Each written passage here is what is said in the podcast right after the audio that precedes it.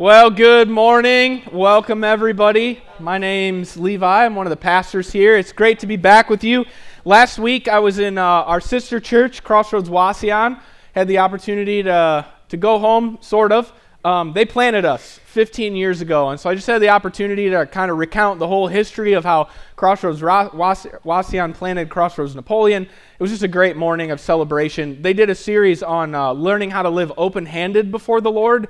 And so they did that whole series four weeks prior, and then I got to kind of wrap it up and say, here are the rewards for what happens when you're open handed before God. They sent 60 people down, uh, money, resources, staff members to invest in this community, and I got to tell them that there will be people in heaven that they don't know who may come up to them and say, I'm here because you were open handed and you invested outside of the walls of your church building. So super cool. Sorry I wasn't here, but it was it was really fun to be back up there. I'm also actually I was going to apologize. I'm not going to apologize based off of the the worship set that we just sang.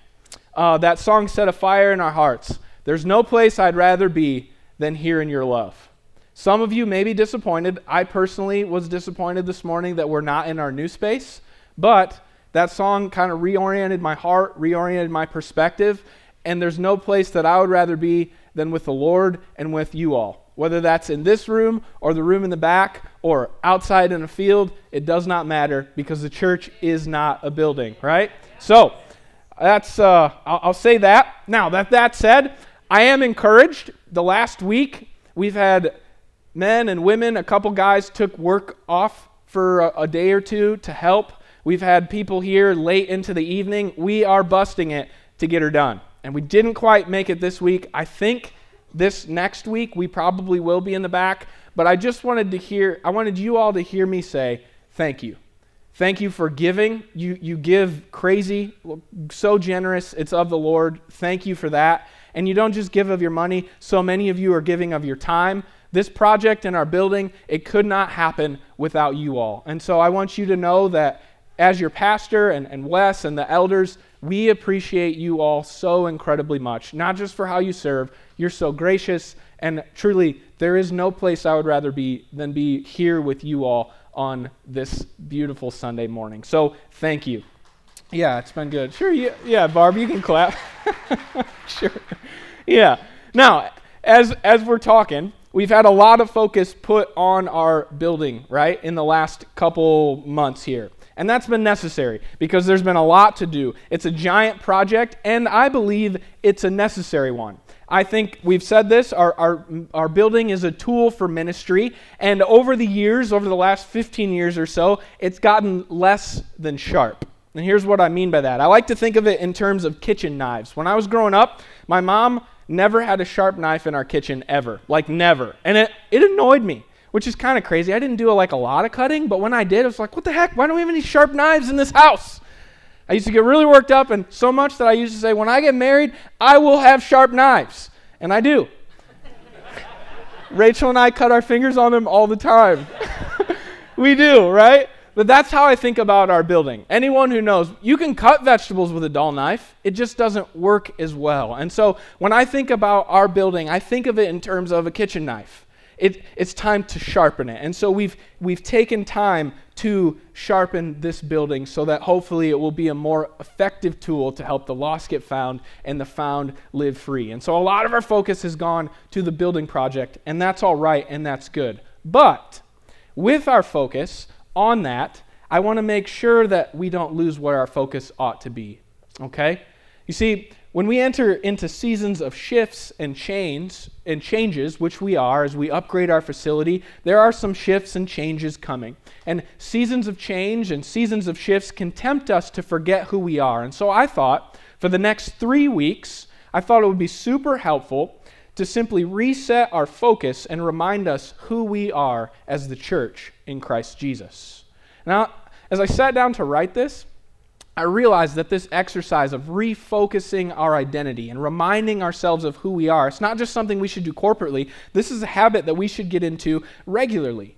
I believe it's, it's one of Jesus' main missions in our lives is to remind us of who he made us to be. And I also think that this is also one of the devil's main areas of attack in our lives.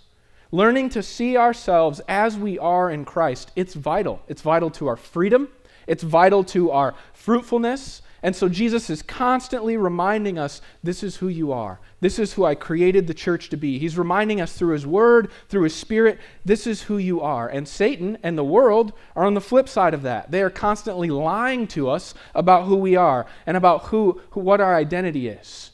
The world and the flesh and the devil hopes to divide us that we lose sight of our identity, to distract us from what the main purpose is of our identity, to discourage us, and to deceive us. And so, for the next three weeks, I'd like you to join me in learning to see ourselves as Jesus sees us. Now, there are a lot of ways that we could answer, answer the question, What is the church? There are a lot. There's a lot, a lot that are biblical.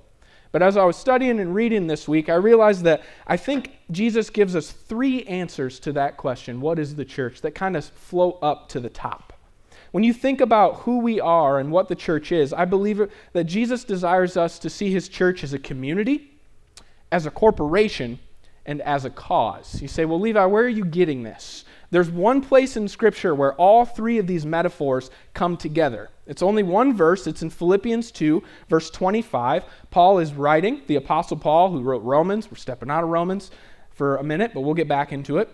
Paul's writing, he's inspired by the Spirit of Jesus. He's writing a letter to the Philippians, and I think it's very interesting how he speaks to a man named Epaphroditus in this letter. As you will see, there are three main functions of the church that are coupled together here. So let's look at it briefly. Is it up already? Oh, it's already up.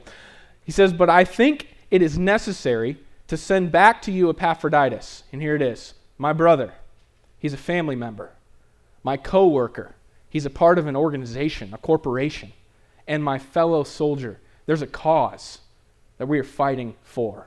I'm going to send my brother, my coworker, my fellow soldier to you. See, in this one verse, we can see in Paul's mind that he, he sees the church as a community, a family that cares for one another, a corporation, coworkers that are organized to function well together, and a cause with soldiers on a mission.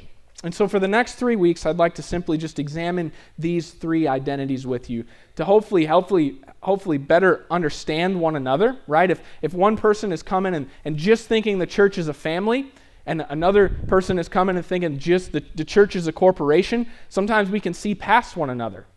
The trick is to be able to hold all three of these identity sort of in concert. And so I just want to talk with you for, for three weeks together to kind of flesh all of this out. This morning, we're going to delve deeper into the church as a community, a family that cares. If you've spent much time with us, none of this will probably be new to you. It will probably be a refresher, right? We speak often of how when we get saved, or what we like to say, when we get found by Jesus, that we are reborn into a new family.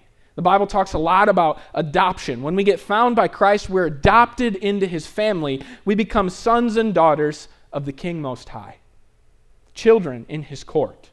This is just a beautiful truth of Scripture. To those of you who feel abandoned, who feel alone or isolated, hear this Jesus came to give you a new family, a home, a home that you can belong to. He came to give us a people. If your biological family is a mess, right? We all have a few characters, but some of us have a lot of characters in our family. If your biological family is a mess, the hope of the gospel is that Jesus has a new and better family for you to belong to. And this is why we say there is no such thing as a Lone Ranger Christian. That's not a thing in Scripture. You and I are never saved alone, we are saved into a family. Folks, this is why I get really frustrated when I see things on Facebook or I hear people say in conversation, well, I don't really need the church, right? I'm a Christian, but I don't go to church. I'm a Christian and, and I, I just do church online. I hate that. I hate that because there is no such thing as a Lone Ranger Christian in Scripture, right? There's no category where you can just be a, a Christian alone in isolate, isolation apart from a, a greater community. No, that's not a thing. The church isn't primarily an individual thing. It's made up of individuals, yes, and amen to that. But the church is a community. It's a community, it's a family that cares for one another. Specifically, it's the family of God, it's His people. And again, this should come as no surprise to us. From Genesis through Revelation, God has been telling us over and over and over again that He is creating a family for Himself. God has always been about making a people for Himself. He created Adam and Eve to rule and reign with Him, to extend His rule and reign throughout His kingdom as His sons and daughters, as a family. But Adam and Eve, they were rebellious sons and daughters. They didn't want to be a part of God's family. And so while they rebelled and they abandoned God, the beautiful news of the gospel is that God did not abandon us. He did not abandon his plan to make a people. No. Right after Adam and Eve sinned, God went to work, covering their sin, covering them shame, their shame, calling them back into the family. And then he called Abraham. And then he called Isaac and Jacob. And then he called Joseph. And then he called Moses and Joshua and King David. And 4,000, 2,000 years later, he called Jesus. Why? To make a family for himself, a people, his people, his own possession here on this earth. And this metaphor is all over the place in Scripture, it's everywhere. Specifically, 1 Thessalonians is dripping with the idea that God's church is his family that cares for one another. Again, the Apostle Paul, he's a, a pro- prolific writer, right? He wrote more than half of the New Testament. He writes another letter to the Thessalonians. And if you were to go, go and read Thessalonians, you see this familial language all over the place. In 1 Thessalonians 1, verses 1 through 10, Paul writes that the, he writes to the Thessalonians, he reminds them, he said, Listen, I want to praise you for all of the good things that are happening in the community of believers not individually, in the community that God has established at Thessalonica. He says good things are happening and God is getting glory through the power that is on display by the love that is being displayed between the believers within that community. He says more precisely, he says God's power and love is on display through the spiritual brothers and sisters at Thessalonica. And then in chapter 2 and 3, Paul recounts his visit to them in this community language. Again, it's very familial.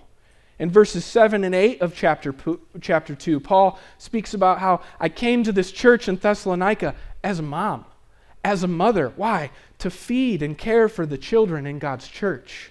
And then in verses 11 and 12, he says, Not only did I come as a mother, I came also as a father to instruct and discipline, more specifically, to encourage, comfort, and urge you all to live lives worthy of God.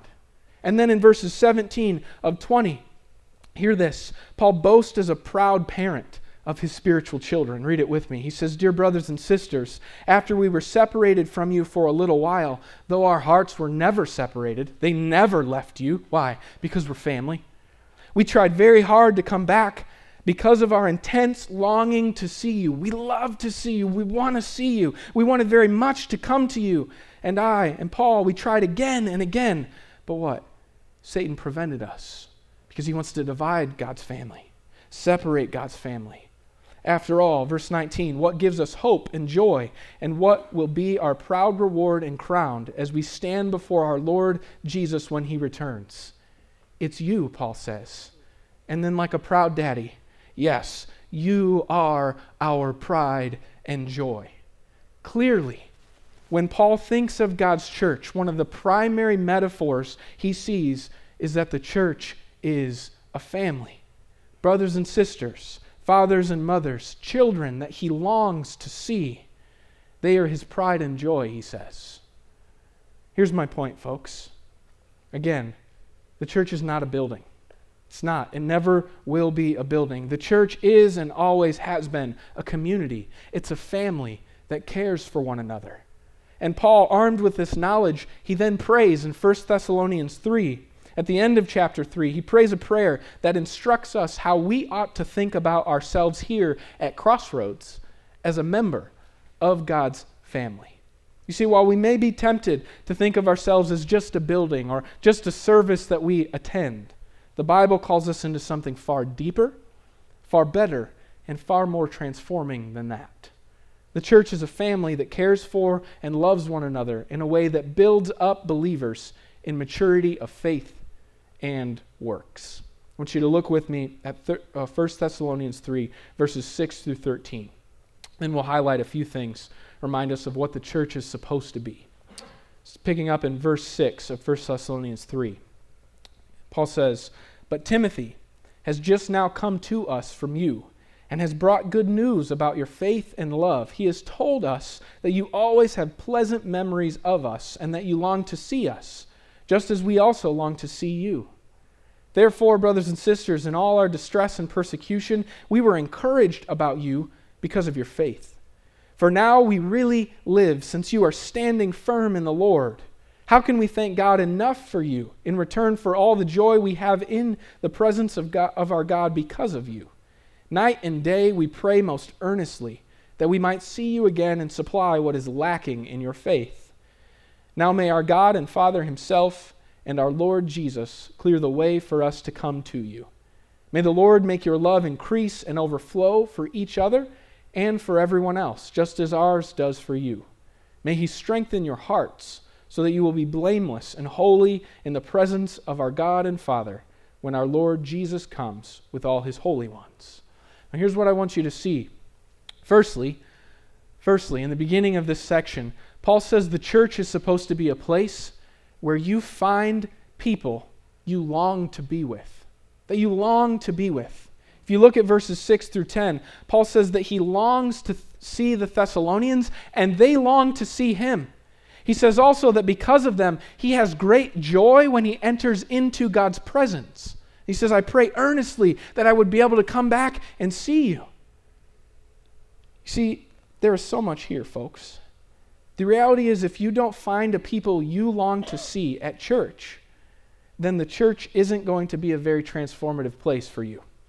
And you likely won't experience as much joy in God's presence as you could because joy is relational, it's meant to be shared. You see, too often we view the church as a service that we attend rather than a community or a family that we belong to. And friends, that mistake costs us dearly.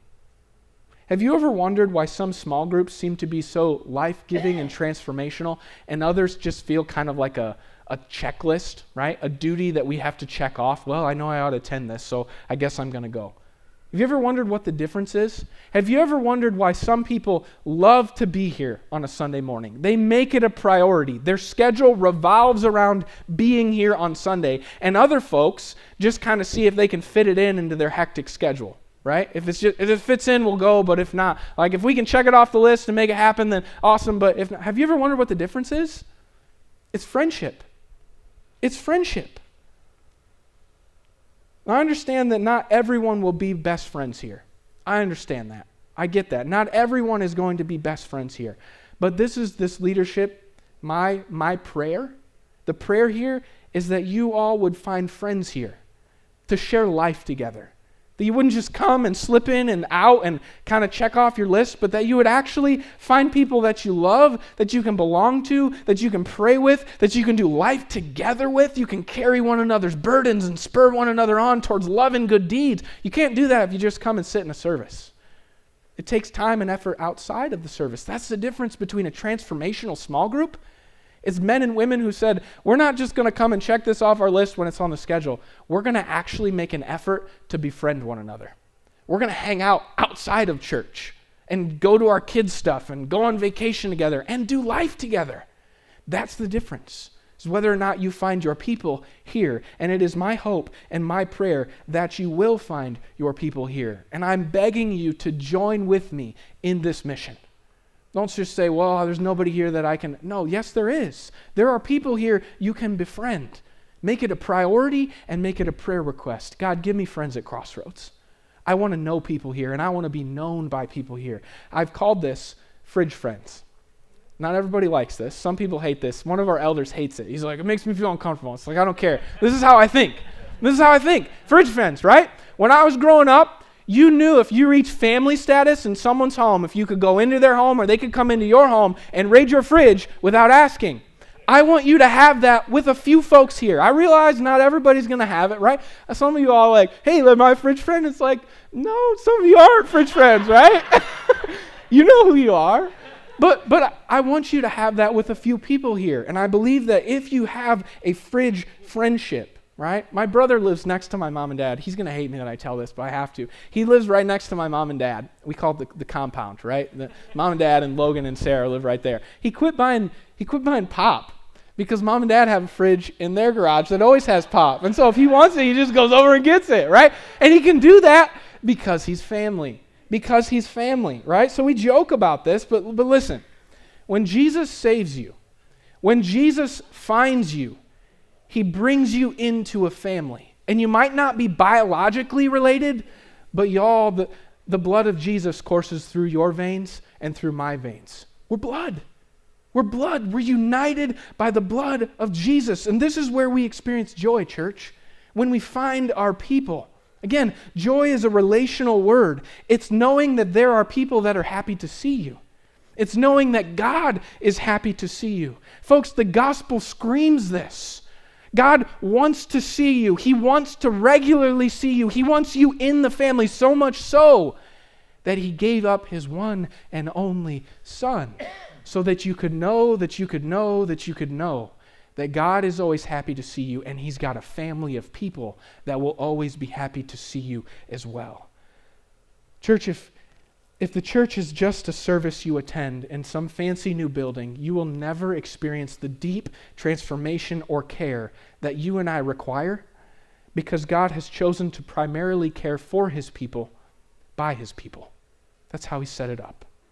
Again, the good news of the gospel tells us that this isn't a work that you have to do to belong, right? Everywhere else you have to try and fit in. You don't have to do that here because the good news of the gospel says Jesus has already done that work. If He's found you, you fit in here. You fit in here. I don't care what your age is, what your hobbies or interests are, what, what you're into. I don't care. Jesus doesn't care. This church doesn't care. If you're in Jesus, you fit, you fit here because you're in Jesus. And His blood says that you fit and you are a part of this family.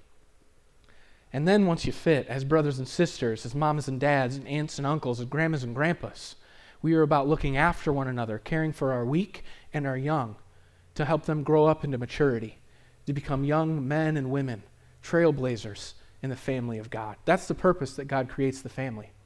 That's the purpose. So the first point is find your fridge friends here. Make it a priority, make it a prayer request. Find your people here. You fit because you have the blood of Jesus. Secondly, he says once you fit into the family, once you fit into the family, let's be about the work of caring for and spurring and encouraging the faith of one another to build up maturity in our brothers and sisters. Look with me at verses 7 through 10.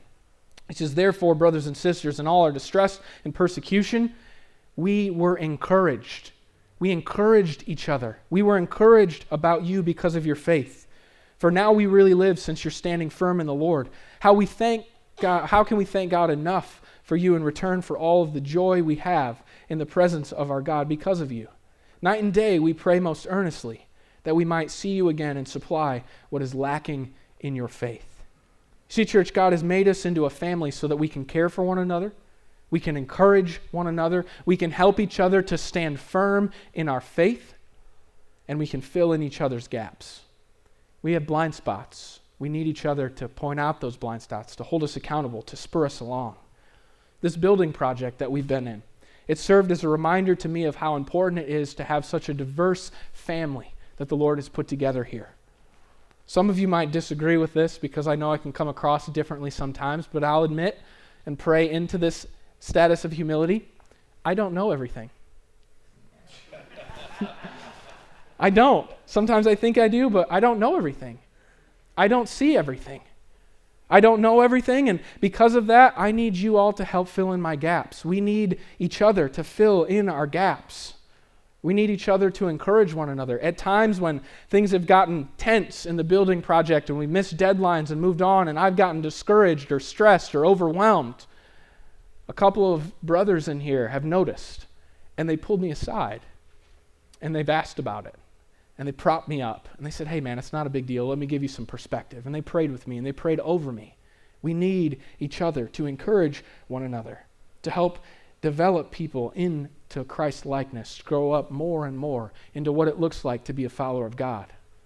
I'm in an every man a warrior group right now with men ranging from the age of 32 into their late 50s. It's been awesome. We're talking about how to love God. We're talking about how to parent, how to be better husbands, And it's been awesome to have that wide range of ages because some guys have been where I haven't. And I've got to ask them questions. How did you do this? What worked? What didn't? How did you spur your kids on in faith? What worked? What didn't? We did this. We do this because we're a family. Again, God creates a family to encourage and strengthen us to care for each other, to fill in each other's gaps. And then Paul continues and he says, I pray that this love that you experience, this care that you experience for one another, I pray that it would grow, that it would increase, and that it eventually it would overflow into others. Jesus, when he talked about his church, he said, I pray that they would know you are in my family by how you love one another, how you care for one another.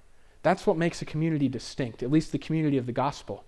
It's when he takes a bunch of misfits, a bunch of ragtag group of people that shouldn't have anything in common. He puts them together, and you love each other so incredibly well that the world looks at you all and he says, what, What's your deal? Why are you guys together? And we say it's because of the blood of Jesus.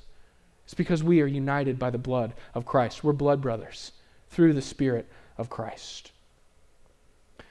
All right, I'm rambling. I totally lost place where I'm at here.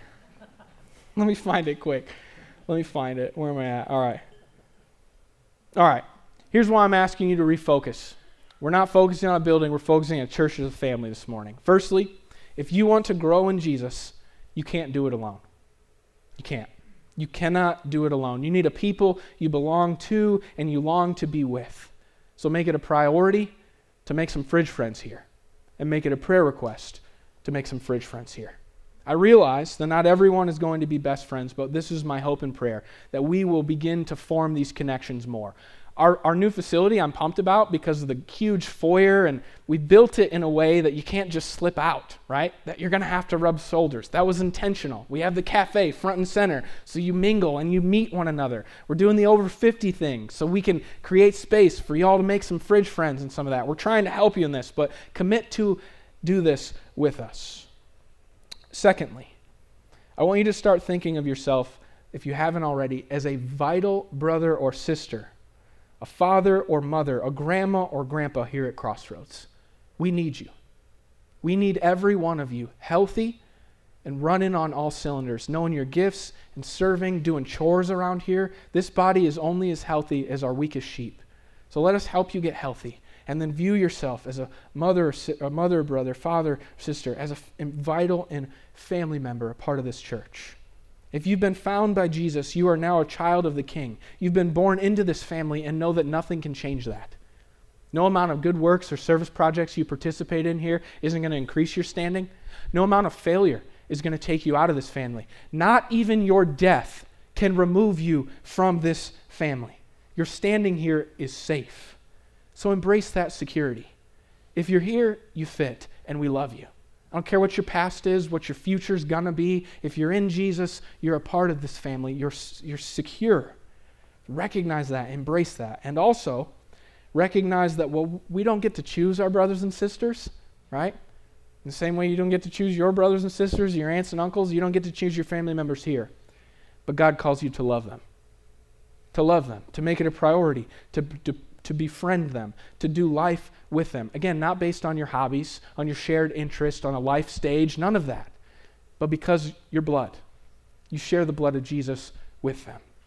Along with that, you and I are called as brothers and sisters to do chores around this house. We're called as fathers and mothers to look out for our young and our weak. We're called to help each other grow up and become mature followers of Christ. We're called to be aunts and uncles, grandmas and grandpas who care for one another. We've all seen what God is doing here.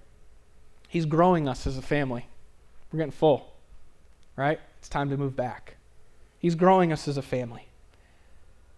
If we want to continue to care for one another well and make sure that no one gets left behind or left out, if we want to raise up the next generation of believers who are free and fruitful, who are strong and mature in the faith, it's going to take all of us. Your elders, your pastors, we cannot provide all of the care that is needed here within this family. It's going to take all of us. We need to do this together. Together. Brothers and sisters, the church isn't a building. It's a community. It's a family who cares. Let's not forget it as things shift here at Crossroads. But let's also let's remember that's not the only thing that the church is, right? I've heard a few folks, and it's not, not a ton, but a few folks express some concern or some fear, even. As we're shifting and growing, there's a, I think there's a little bit of fear that, that things might change here at Crossroads, that this tight knit feeling that we have and the community that God's created, the family culture that He's created, that it might change. I understand as things change, we always lose some things. As things shift, there's always, there's always some changes and there's some loss with that. But I want you to know that is always God's plan, has always been God's plan to make a people, a family, and to grow that family. And if God is the one who makes a family, and if He's the one who grows the family, then don't you think we can trust Him to maintain that family DNA? You need not fear, is what I'm trying to tell you. Fear has no place in God's kingdom. We're told that His perfect love will actually drive out that fear from our midst. So as things change and we move into a different space, please know that God will maintain this tight knit community that He has created because He created it. And He's the one who sustains it. So know that there's nothing to fear. Just put that out of your head. We will grow small, right? We'll do our part. We'll grow in small groups, and we'll do our part to make sure that everyone feels welcome and that everyone still feels a place here at our table. So it's important that we recognize we need not fear. And secondly, it's important that we recognize that although God calls us a family, that's not all he calls us. Sometimes we can get into that family idea like we got to protect our own. We got to just focus on ourselves. And you've seen churches that, that only look out that one window. What's the church? Well, it's a family and nothing else. Well, that's not true. It's also a cause. There's lost that need to be found. There's people who are not free who need to be brought in the freedom of Jesus. There's gospel that needs proclaiming. There's a cause, church. And as we grow, there's a corporate side to this there are structures that need to be built. And so we just need to learn to hold all of that in concert with one another. If we focus too hard on the family thing, then we might get insular, right? We might get inbred. You all know how that, that's not a good thing. And not outward focus. We don't want that, right? So we got to hold it all in there, okay? So we'll spend the next two weeks talking about the other two metaphors together. Wes is like, I can't believe you just said that. you get what I mean. All right. Let me pray and the, the band will come up. Father, thank you. Thank you for this, this body of believers. Thank you for the men and women that you have called here, that you have found through Jesus Christ. Thank you for the work that Christ did on the cross and shedding his blood and raising to new life to inject that blood into our veins so that we might be called children of the Most High God. I pray, Father, that if there's anyone here who feels like they do not belong, I pray that the Spirit of Jesus would come over them in this moment and remind them that if they are found in Christ, they fit here because your blood flows through their veins.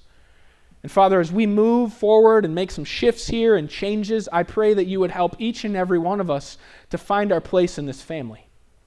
Help us to look for the chores that you've gifted us to do Help us to look out for one another. I pray that every person in here would find fridge friendships with just a few others, a, a, group of people that they can belong to, that they are happy to see and they long to be with, and they long to be with them, and that joy that is shared among them would knit them together and help them, as Paul says, experience increasing joy in your presence as they realize that not only are there people that happy to see them, there's a God who's even more happy to see them in Jesus.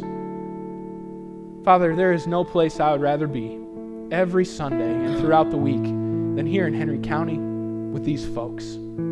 Thank you for them. Thank you for what you're calling us into. Lord Jesus, help us shift into a higher gear of helping the lost get found and the found live free. For your glory and our joy, we pray.